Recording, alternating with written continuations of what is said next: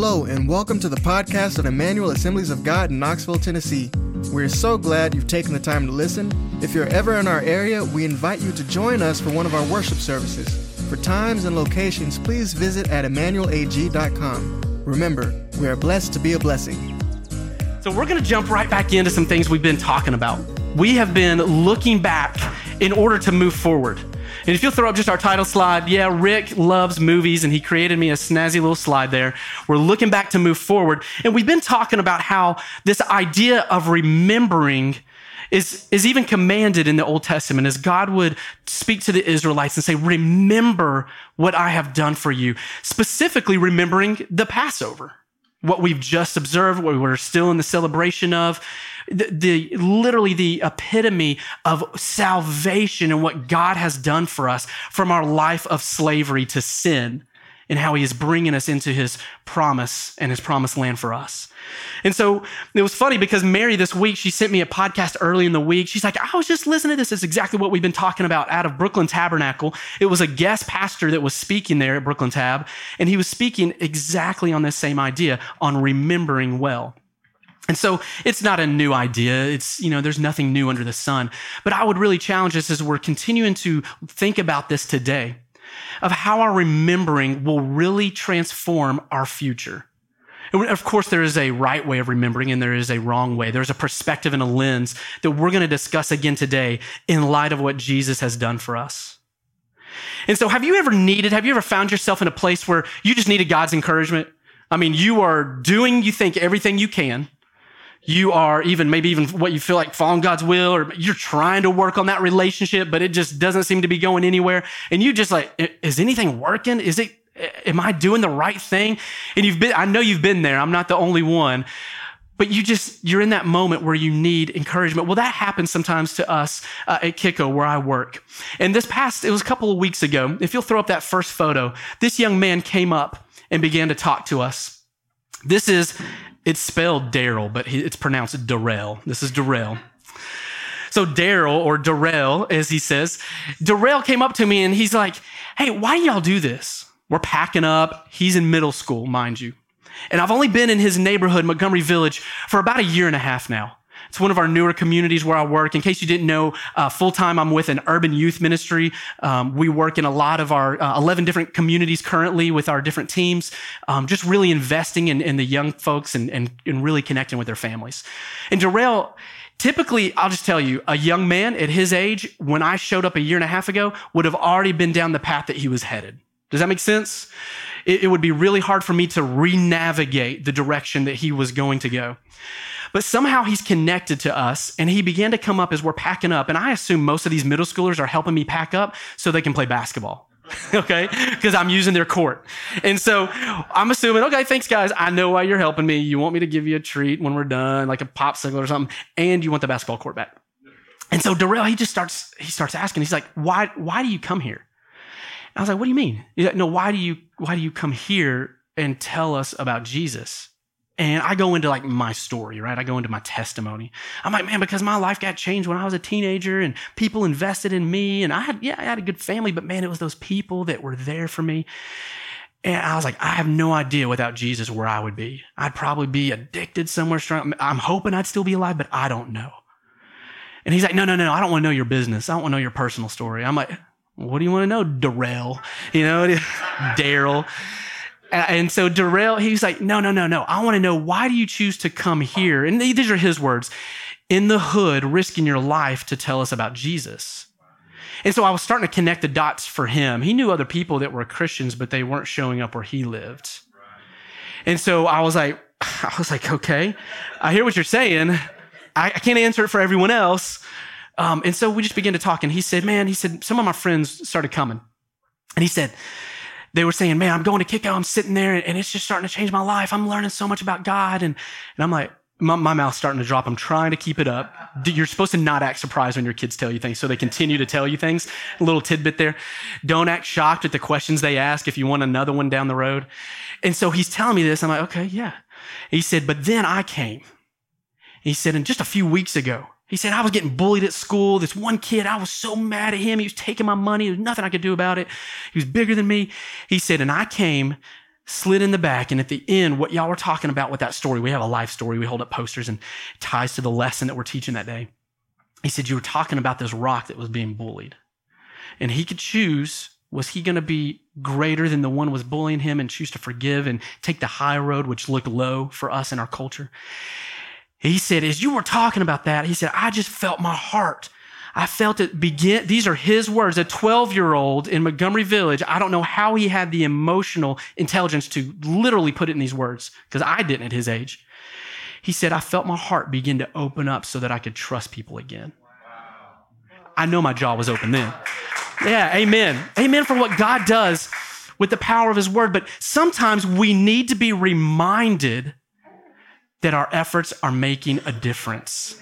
Sometimes we just need to be reminded that you're on the right path. Remember the Israelites, God did not take them the shortest distance to get them where they were going. He knew that there would be too many enemies, that they would give up, they would lose heart, they would grow faint and weary and, and, and, throw in the towel and want to go back. They still wanted to go back, even though God took them in a roundabout way to get there. And we don't always understand the path that God takes us, but He is faithful to get us there because He's a good God. And He will give us these reminders, these moments of hope and glimmer of impact to keep us on our course. Sometimes we just need to be reminded that He's in it, that God hasn't forgotten you that he's still at work, that his hand is evident in your life. And I'm so, I'm so reminded that he not only spared us some of the things that we will walk into, but he will still continue to lead us. And as we look back and remember, this is what God commanded the Israelites. And I want us to look back even before the Exodus, just a few verses. I'm going to rattle through some of these as my opening. If you missed all the really good, funny stories, go and get on our podcast. Those are the previous two weeks. Today, we're just going to go through a plethora of verses talking about God's remembering power. Here we go Genesis 8 1, quickly moving. But God remembered Noah. Talking about doing a word study on, on remember, the power of it. He remembered him and he allowed him to gather all the wild animals and livestock that were with him in the ark. And then Genesis 9:15, quickly moving, I will remember, the Lord says, I will remember my covenant between me and you, and never again will the waters become a flood. Talking about the power of remembering. Genesis 19:29. So when God destroyed the cities of the plain, he remembered Abraham and he brought Lot out of the catastrophe. Genesis 30, 22. Then God remembered Rachel. And if you know the story there, she was barren, not a, able to um, have children. And the Lord allowed her to conceive. He remembered her. And then one of our highlight verses, Exodus 2, 24. God heard their groaning and he remembered his covenant with Abraham, with Isaac and Jacob. Deuteronomy 7:18 Remember well what the Lord your God did to Pharaoh. Sometimes we need to remind ourselves, what has God done in my past? We need to recount his faithfulness. And this was the constant command. You think about when they would cross a sea, typically a body of water, they would cross it and then they would leave a pile of, does anybody remember? Rocks to commemorate what had happened there. I think my kids believe this happens every day in their yard because they leave a pile of rocks literally everywhere. And then, Joe, we go mowing and throwing those suckers, breaking windows. He knows. And so we literally need sometimes this, the ability to look back at something that to, to even memorialize what God has done in our life. Because we experience what I like to call spiritual amnesia. We forget his faithfulness. We forget his involvement. We forget where he has been with us especially because our flesh and the enemy and everything around us and our culture wants to remind us of what we don't have, what we're not currently walking in, the freedom that we're not experiencing. If you're like me, you walk into the house and you notice everything that's not where it's supposed to be. That's not the way our God has wired himself, so to speak. He sees what isn't, even when it isn't there yet. He's pulling that out of us. And sometimes we just need to remember that He is faithful. The one who began this work in you will be faithful to finish it. He's the one at work. Moving quickly to Nehemiah 4:14. Nehemiah said this as, a, as he stood over the people. He looked things over and he said, Don't be afraid of all these naysayers. How many you know, even when you're recounting God's faithfulness, you're going to have some haters in this life? Some people that are not going to understand why you're choosing to do what you're choosing to do, why you want to continue down this path, because it doesn't look like it's leading to anywhere. But Nehemiah says, Don't be afraid of them. Remember the Lord who is great and awesome, and fight for your families, your sons, your daughters, your wives, and your homes. Wow, what a verse. If I was to get something tattooed somewhere, I won't tell you where, but this might be one of them right here. That's a good one. I'm looking for my wife. Yeah, that was across the line. She just told me. You know, there are certain things, though, that embody who we are. And we're going to get to one of my favorite verses, probably what I would consider one of my life verses. And it would be something that, that I would say God has tattooed in my spirit and on my heart. And Psalm 77 continues along this, this uh, channel of remembering. I will remember the deeds of the Lord. Yes, I will remember your miracles of long ago. I will consider all your works and meditate on all your mighty deeds.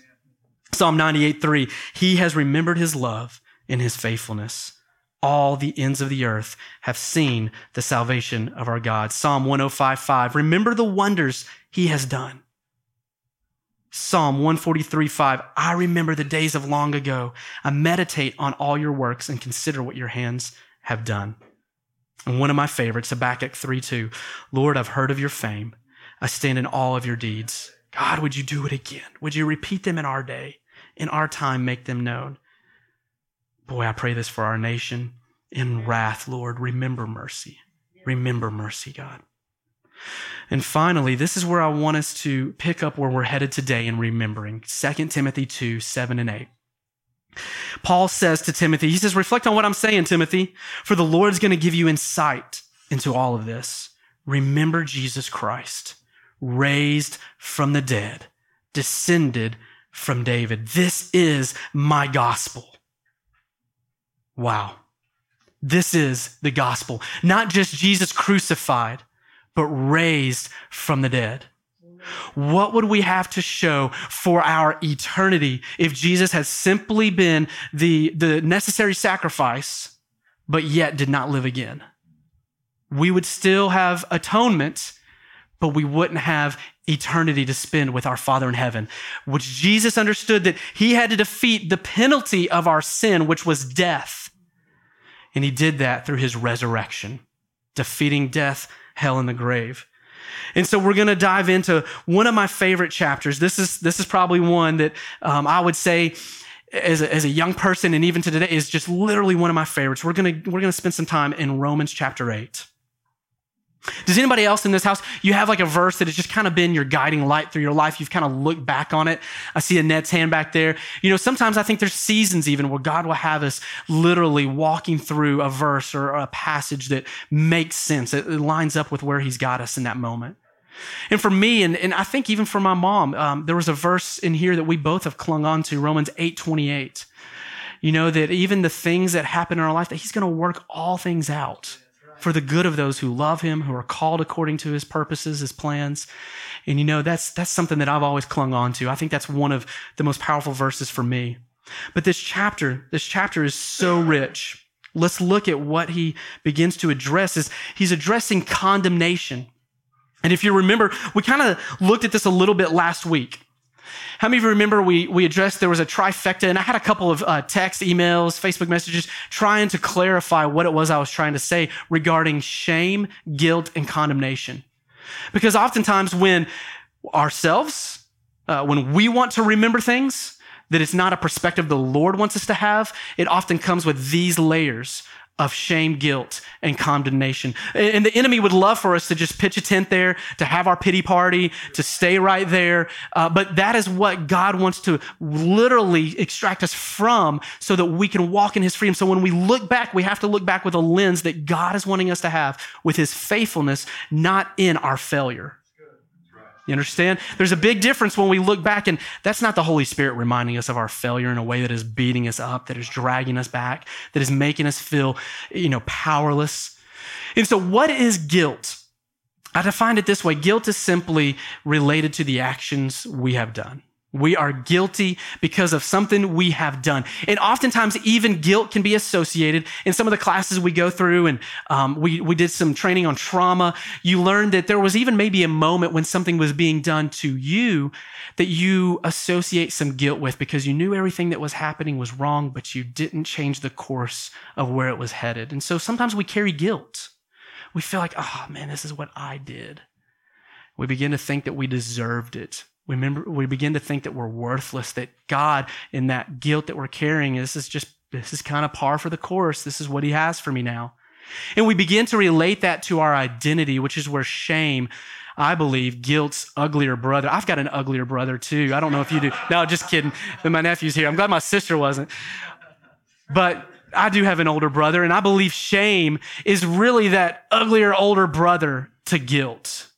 Because Shame really likes to hit who you are, your identity. Yeah, this is what you did, but that's because you're just, you're, na- you're a terrible person. You're worthless. You'll never be worthy. You'll never be what God, you're broken. You can't be fixed. You see, we like to see what we did. Okay, those are the facts, but then the enemy likes to compound it and say, but this is who you are and we walk in this. And I don't know about you, but I've had to learn that there are a lot of things I do that I react out of guilt and shame. There's shame based living. And we realize that, oh man, I'm out of control in my life and I can't get it under control because we never will. That's not the gospel. Remember, the gospel is simply this that what we couldn't do, Christ did so that right here, therefore, there is now no condemnation for those who figure it out on their own. For those who go to enough therapy sessions, for those who listen to enough podcasts that are related to self help, which are mostly what I'm listening to to figure my, myself out right. But there is now no condemnation for those who are in Christ Jesus. He's the only one in verse 2 that will see. Where does it take us in verse 2? I'll have to go to my own notes, apparently. Because through Christ Jesus, the law of the Spirit of life who gives us life has set you free from the law of sin and death. And so, condemnation related to that whole cycle of that three headed enemy that wants to rear its head of guilt, shame, and condemnation. Condemnation is literally just the judgment that would be deserved, the, the verdict that would be delivered because of what you have done and who you now believe you are. But Jesus saying, because of who I am and what I have done, that is removed. There, that is not in your story any longer. That is out of the picture. And when someone causes us to look back, it is not the Holy Spirit that would make us look back with guilt and with shame and believing that this is our judgment. This is the condemnation we live under. Because as brothers and sisters in this house, that is not who you are and where you stand before our God. So let's look at this. I love these verses. What a weird resurrection sermon, Michael. Yeah, maybe. We're getting somewhere. Stick with me. So he talks about this and he begins to to talk about how in verse 1 that that guilt and shame was going to be also removed attached to that condemnation because it is for freedom that Christ has set us free Galatians 5:1. And we look at the familiar story of what the Israelites even did. You remember how we even quoted that verse, how they were more comfortable in their slavery. They wanted to go back. Moses, we could, they had, were there not enough graves in Egypt? Are you serious? There was plenty of food. Yes, we were making bricks every day. Yes, there was no freedom. Yes, we couldn't make our own choices. We couldn't think for ourselves. But they were more comfortable in that slavery than walking into the unknown of God's promises. Let me say that again, because sometimes this happens to us. This happens to me. This happens to you. We get so comfortable and that that's just the way that relationship's always going to be.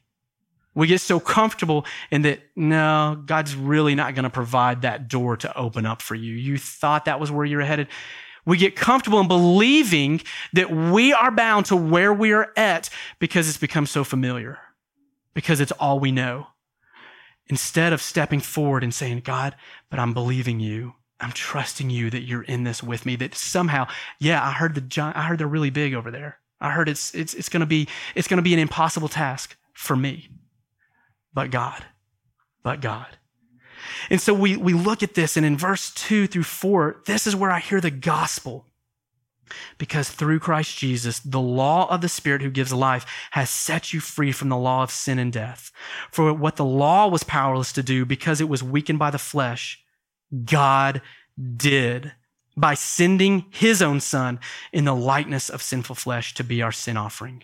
And so he condemns sin in the flesh in order that the righteous requirements of the law might be fully met in us who do not live according to the flesh, but according to the spirit. To sum it all up, what I was just saying is that what we couldn't do, Christ has done. So what does this look like though in every area of your life?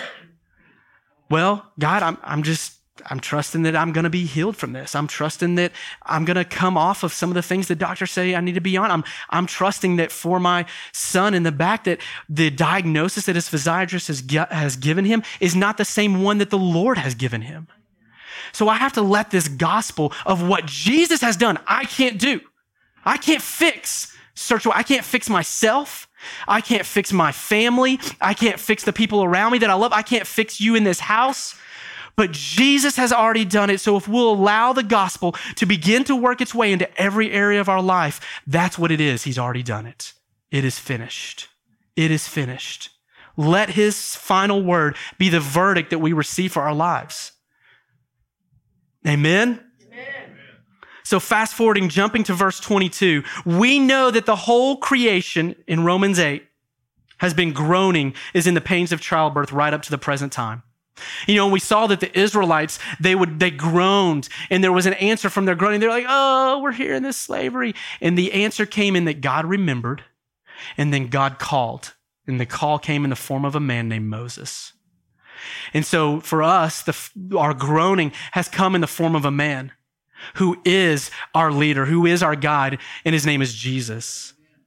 And we see that from that common groaning, for the whole creation is groaning as in the pains of childbirth. Now, how many of you know you've heard this saying, right? No pain, no gain. And usually it's around the first of the year and it has to do with your resolution of going and working out and, no pain, no gain. I see wives looking at husbands. Apparently that resolution has ended.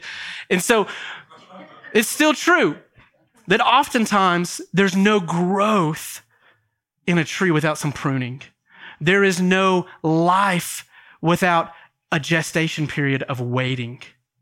There is nothing to be shown for it without those final pushes in the, in the form of labor. But these aren't usually what we really like to chalk up our glory days to, right? Because these are no fun. But he says in verse 23, but not only so, we ourselves who have the first fruits of the spirits, we are groaning this common desire to be adopted as sons. And he equates the adoption as sons to the redemption of our bodies not just adoption as sons, as you are a part of the family, you have received restitution for forgiveness of sins, but to a new life that is for eternity, the resurrection of what you currently live in and walk in right now. Because all things have not been made perfect until we can be with him forever. That was the original plan. That what happened in the cool of the day would be our eternity with him forevermore. That as God would come and commune with even Adam and Eve before the first bite of the fruit, which I hope you enjoyed today. We had some, I don't think we had apples, thanks, Mary, but we had some fruit. But you think about the, the fault line of what happened there and what was crossed, that what was lost was this, this connectedness. And that's what Christ was redeeming. But it cost him something. It costed his connectedness. Let's go there. And so this resurrection life hasn't left us hopeless, as we see in verse 24. For in this hope we were saved. But hope that is seen is no hope at all. Who hopes for what they already have? But if we hope for what we do not have, we wait for it patiently. And we talked about this a little bit last week about how hope is built in faith and believing that God, that He will do what He says He will do. He will be faithful to be who He says He is. And I'm not talking about an inactive hope of, man, I hope it all works out, or man, I hope God comes through. I'm talking about the hope that is up in the middle of the night, believing for that wayward son or daughter to return to the Lord. I'm talking about hope that is beside that bedside, saying, God, you can do it. I've heard of your fame. I've heard of your miracles. I'm believing, God, this is who you are. That what Jesus did not only on that cross, but on his way, that through those stripes, We are healed. And this is a dear brother, sister. God, would you do it again? Hope is fervent. Hope stands in trust and believing that God will be who he says he is. Hope is not inactive. And we talked about it a little bit last week. You remember uh, in some of the things that, that you'll hear out there is that hope is one of the distinguishing markers of what makes us unique to all of the rest of creation. You think about the rest of creation, they can't create futures. They can't create these plans of dreams or they, they don't have that within their spectrum, their bandwidth, so to speak. But you, uniquely wired in his image, hope is so closely attached to who we are uniquely in his image because it is the creative power of God within us. You remember God says this through Jeremiah. I love this. I don't even know where I put it, but it's really good. I have plans for you. Plans to give you hope and a future right? Jeremiah 29 11, speaking to the nation of Israel. But you are his people, and he has plans for you, not to give up hope. And it's attached to your future. So let's look now at the verses I want us to land on here verses 31 through 32. What then shall we resp- say in response to all these things? If God is for us, who can be against us? He who did not spare his own son, but gave him up for us all, how will he not also, along with him, graciously give us all things? Mm. Sometimes this is just what we need to repeat over and over in our life. If God is for us, who can be against? If God is for me, who can be against me? If God is for me, who can be against me? But I think to the to the audience that that Paul is writing to in Rome, they're like, "Really, Paul? Have you, have you heard about what's happening? Like literally believers are being persecuted. It is nasty. You yourself have been in and out of prison. And yet you're saying, if God is for us, who can be? Well, apparently you know otherwise, Paul. And, and I could talk to you. You'd be like, if, but God's for you. Really, Michael?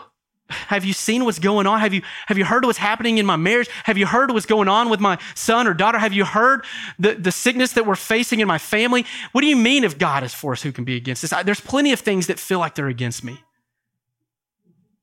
And I believe Paul would echo that God is always greater, that what the enemy has designed to work against you, God can redeem. God will use for his glory. Joseph would have never thought that the pathway to the palace would have been through the pit. Joseph, Joseph would have never chosen that, hey, most likely to succeed, and I hope it comes with my brother selling me off as slave, as a slave, and, and then, you know, one day it'll end up and I'll be here, and then I'll be thrown in jail, and I'll interpret some dreams. And I don't think Joseph ever saw that as the pathway to his destiny. Just like you maybe didn't see the twists and turns in your own life coming either.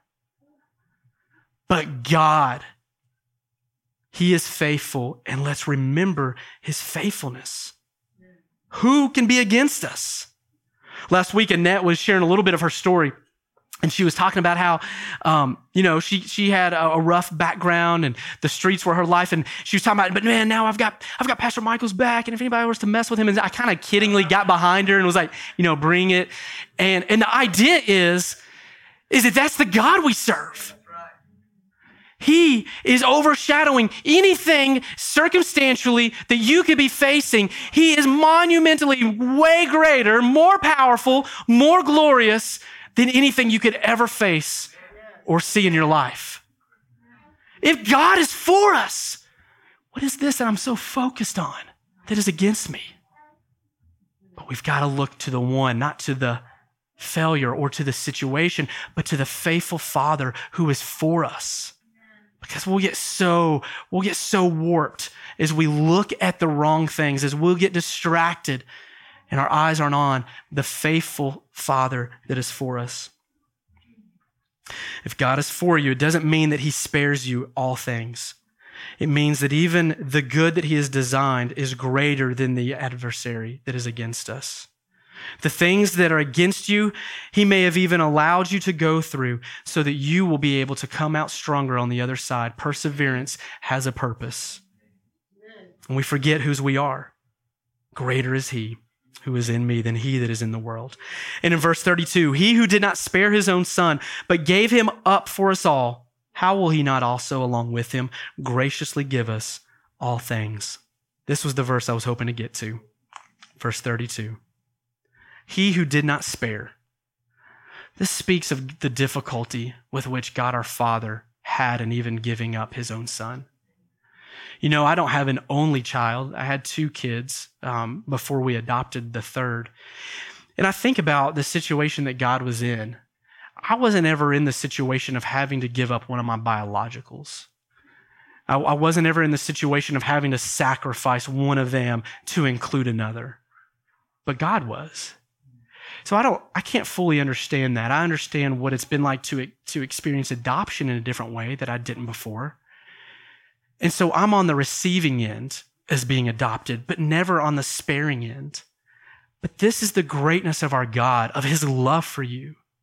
And I, I, want you to walk away with a sense of what he has done for us is because of how ravished he is about you. His love. He has chosen you. And, and so he gave himself up for us all. Literally, it means he delivered him over. And I think about how many times in the scriptures it says that Jesus was delivered over. There's a number of different times. We think about in that Last Supper. There he was with the one who would betray him, taking this meal together of remembering what he was about to do. And literally it was Judas that would deliver him over according to Mark 319. And then it says in Mark 15 that Pilate delivered him over. And then we also see that Herod and the Jewish people and the Gentiles delivered him over, according to Acts 4. And even in 1 Corinthians 15, we see that we delivered him over. But the greatest thing that ever happened in the history of mankind was when God delivered his son over. God chose to give up, to deliver him over to death for something far greater than the sacrifice he was about to make. Really? If God is for, really God? This was greater. And then he goes on, Paul goes on in verse 32. He says, How will he not also, along with him, graciously give us all things? And I love that he uses that word graciously. It describes God's giving. Ever and always, he is giving. He is giving graciously. It is not with a stingy hand. It is not with the strings attached. It is not in manipulation that God has given us this. There is not a, man, I hope you don't, I hope you don't go out there and just waste this. It is his unconditional love. It is the God that we know and serve and love, that he's not keeping score. He's not keeping score. And I think so often we think that that's the way God's love was. I know for a long time I really struggled with when I would fail the Lord in my own mind. I mean, so much so, I could tell you some extreme stories of what I was like as a teenager. Coming out of a holiness movement, I would keep a tally of the days I felt like I had really failed the Lord and when I had been faithful. It was unhealthy because I thought that somehow God's love for me could be changed by my singular failure. It is like saying, I heard a, a, friend of mine in town, another pastor, he was like, it's like saying that, that you could put a drop of food coloring into the ocean and change the whole scope of what it looks like. It's not going to happen. God's love is so extreme and you're not going to, your one failure, it's enveloped, it's covered by it. You don't see it anymore. It is gone. But that's the way we treat ourselves because we walk back to that guilt and that shame, and we allow the condemnation to carry out who we are in our future. But that's not the God that we serve. He who did not spare his own son, how will he not also, along with him, graciously, graciously give you everything else that you need for this life? And as we rest in him, and as we take this because we can't earn it or deserve it, but we receive what he has done we remember today. We remember today what he has done for us. And I want us to spend a few moments thinking about what that moment of God delivering his son meant for their relationship. Talking about how we can be connected today because he was separated then. And I look at on this resurrection day what he has done for us. In Psalm 22 and Luke uh, 24 are going to be a couple passages we look at, but I want us to look before we do there has only been this one moment of history when the Father has ever been separated from the Son. And there's never been another moment like it. Literally, that moment of when God had to turn his back on his Son because of the sin and the shame that he had taken, not because of what Jesus had done, but for you and for me. And there was that moment of history when the earth shook and the curtain ripped and the skies grew dark because of the separation that had lasted for all eternity up to that point and to never be experienced again occurred. And so that disconnection happened that hopefully because of you and me can experience this connection that we would have never had. Never had. So I want us to look at this. So powerful. And I believe that Jesus did this. I have a hard time wrapping my, my mind around the joy set before him that he would endure the cross. But that joy, I have to look into your eyes and believe it was you and that it was me and it was that we could be connected again in relationship, that the restoration of what was originally intended, that fellowship and communion with our Father and with the Trinity in our life, that Jesus praying for us on our behalf has sent the Holy Spirit, that we could have that communion again. Because he was separated, we can be connected. And I want us to look back and, and if you'll throw up, we're gonna, he's gonna play a video turn the volume way down. I want to read some verses from Psalm 22. And for kids that are in here, this is a portion of the, of the, the passion. Um, but it is where Jesus would say, My God, my God, why have you forsaken me? If you'll play that, I'm going to read Psalm 22 and what was happening during this moment. And the prediction that David gave as a prophet writing this psalm, he said, My God, my God, why have you forsaken me? Why are you so far from saving me? So far from my cries of anguish. My God, I cry out by day, but you do not answer, by night, but I find no rest. I am poured out like water, and all my bones are out of joint. My heart has turned to wax. It has melted within me. My mouth is dried up like a potsherd, and my tongue sticks to the roof of my mouth. You lay me in the dust of death. Dogs surround me. A pack of villains encircle me. They pierce my hands and my feet. All my bones are on display. People stare and gloat over me. They divide my clothes among them and cast lot for my garments. But you, Lord, be not far from me. You are my strength. Come quickly to my help. All the ends of the earth will remember and turn to the Lord and all the families of the nation will bow down before him. For dominion belongs to the Lord, and he rules over the nations. All the rich of the earth will feast and worship. All who go down to the dust will kneel before him. Those who cannot keep alive themselves will live again. Posterity will serve him. Future generations will be told about the Lord. They will proclaim his righteousness, declaring to a people yet unborn, He has done it. The separation was the true agony that our Savior experienced that day. Yeah, I'm sure the 39 lashes and the crown of thorns and the nails were excruciating. But the real agony that I believe that even led to the drops of blood to sweat from him in the Garden of Gethsemane that night before were because of the separation that he was going to experience from his eternal Father. But he would endure that. He would take that upon himself. He would allow that to happen. He would give himself, and his father would even deliver his son over to be separated so that you could be connected, so that you could not walk in the guilt and the shame or the condemnation any longer, but in the freedom that he has destined you for, that you could be connected again. And it was about noon, Luke 23 Verse 44 The darkness came over the whole land until three in the afternoon, and the sun stopped shining, and the curtain of the temple was torn in two. And Jesus called out with a loud voice, Father, into your hands I commit my spirit. And then he breathed his last. The centurion saw what had happened. He said, Surely this was a righteous man. Every witness began to beat their breast, and they went away. And those who knew him, including the women who had followed him from Galilee, stood at a distance watching. But then a man named Joseph, he requested for access to Jesus' body from Pilate and took it down, wrapped it in linen, and placed it in a tomb. And in verse 55, the women had come with Jesus from Galilee, followed Joseph, and they saw the tomb and how his body was laid in it. And they went home and began to prepare spices because the Sabbath was coming. And they rested on the Sabbath in obedience.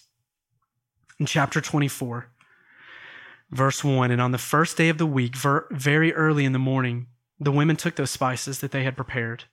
They found the stone rolled away, and they entered, but he wasn't there.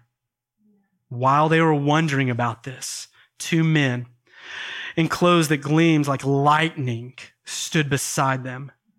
In their fright, the women bowed down with their faces to the ground, but the men said to them, Why do you look for the living among the dead? He is not here, he has risen. Amen. The Son of Man must be delivered over to the hands of sinners. Remember what he said? That he would be crucified and on the third day be raised again. Verse 8. Then they remembered his words.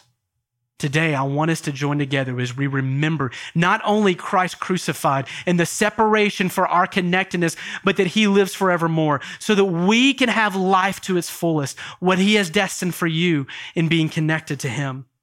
Paul would write this as I'm wrapping up. We're going to spend some time in communion today, truly reflecting. But before we do, Paul would say this in 1 Corinthians 15, verse 50. I declare to you, brothers and sisters, that flesh and blood cannot inherit the kingdom of God, nor does the perishable inherit the imperishable. Thus, the resurrection for us, friends. For in verse 53, he says, For the perishable must clothe itself with the imperishable. If we are to dwell with God, we must be fully like him. This was the plan.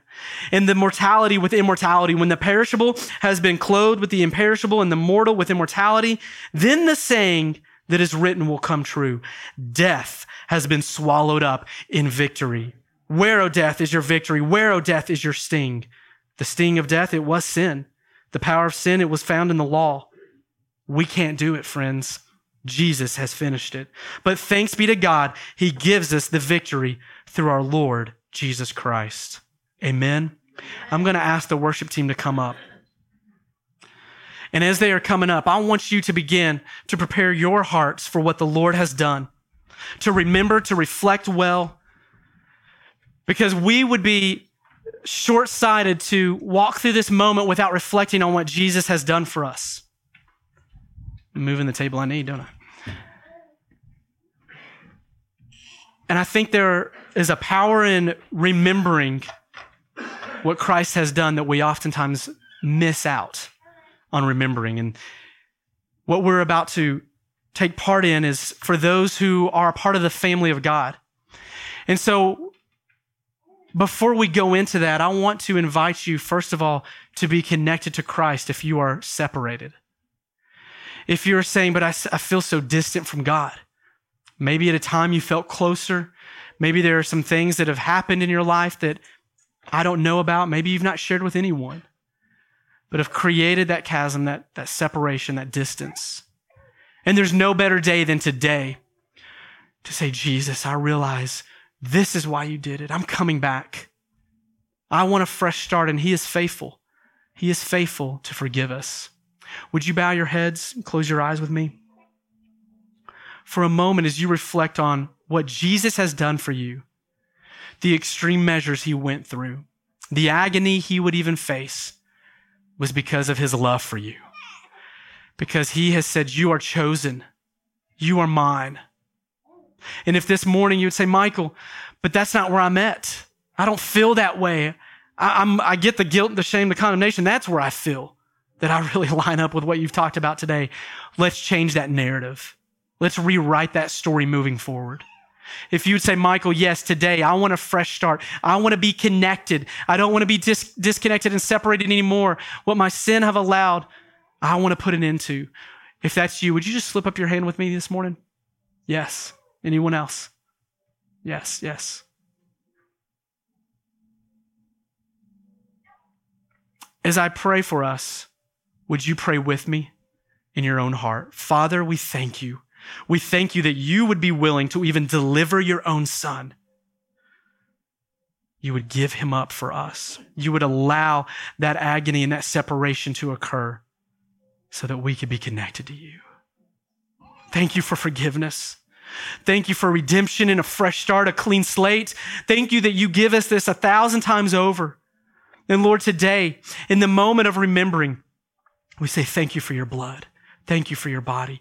And thank you for your resurrection life. We thank you that you loved us that much, that you're for us, that no one can be against us. Amen and amen. And before we serve the elements, I just want to read a couple of passages. I've been reading a book on the power of communion. It's been really powerful to, to think about this day and this moment. I'm going to read just a couple of paragraphs. When we take communion in remembrance of what Jesus did on the cross, we are stewarding the greatest testimony in history. The Israelites escaped Egypt after 10 supernatural plagues rained down on their captors. They walked through the Red Sea on dry land. They were led by pillars of cloud and fire. They were fed supernaturally and never got sick, wore the same clothes for 40 years like many of you guys have as well. Just kidding. Yet they didn't have Jesus. They didn't have the cross or the resurrection. They didn't have a Savior that takes away the sins of the world. Let us not pass over that. And often we don't really want to remember the brutality of what Jesus went through for us. It was gruesome and uncomfortable. And when I remind myself of the details of Christ's death, I find that it keeps my health, my heart in a posture of overwhelming gratitude. It renews my perspective on whatever challenge I'm going through. For 33 years, Jesus had lived on earth three of those spent serving in a fruitful but probably exhausting time of public ministry. And as he neared the end of his life, Jesus wrestled with what he was about to do. Jesus was the only one besides the Father who was aware of what he was about to go through. The intensity of that anticipation, not only of his own physical death, but also of the agony of being separated from the Father because of the sin of the world. This must have been so painful and why he literally sweat drops of blood. As we come today and we remember his body and his blood, I want you to think about the connection that he has given us. And what I'm going to ask is that everyone would stand to their feet together with me this morning. And we've got George's in the back, and I'm going to be standing up front. And you can come during this song. We're going to allow just, uh, we'll start on this side you're, fa- you're on the left side facing the stage. On my right side, we'll have the front row just come up and I'm going to serve you. The back row, you may exit and then go to George until we get to the soundboard. If you can just, we'll kind of do one row at a time and alternate side to side here. And I want you to take this back and take it at your own, at your own leisure, so to speak. I want you to spend as much time as you need. Because Paul said this that on the night that Jesus was betrayed, Jesus took the bread and he said, This is my body that is broken for you. Do this in remembrance of me. And then he passed the cup. And he said, This is my blood that was poured out, that was shed for you. As often as you take this, do this in remembrance of me. So if you will come and take this, you can dip your wafer and carry it back to your seat. I want you to remember the Lord and what he has done for you not only through his death, but also his resurrection. Would you come? Jesus, we thank you again. We thank you for the sacrifice that you have paid, but not only through your death, but through your life, we can have life forevermore with you in heaven. Father, we thank you that you have been with us in this place. We pray that your presence would go with us, would continue to just marinate these words in our heart as we walk out the call that you have on each one of us as sons and as daughters. Thank you for the adoption that we have experienced into your family. Holy Spirit, be with us throughout this week. It's in your name we pray. Jesus' name. Amen and amen. There is nothing more powerful than the simplicity of the gospel, of what Jesus has done, both through his death and also through his resurrection. I hope that you will continue just to meditate on that th- throughout this week. If you've missed the prior two weeks that have built up to this sim- simple, simple message, I hope you'll catch those on our website and on our podcast. They will help you look back in order to move forward. Join us again next Sunday. We hope to see you then and hug someone on your way out. God bless.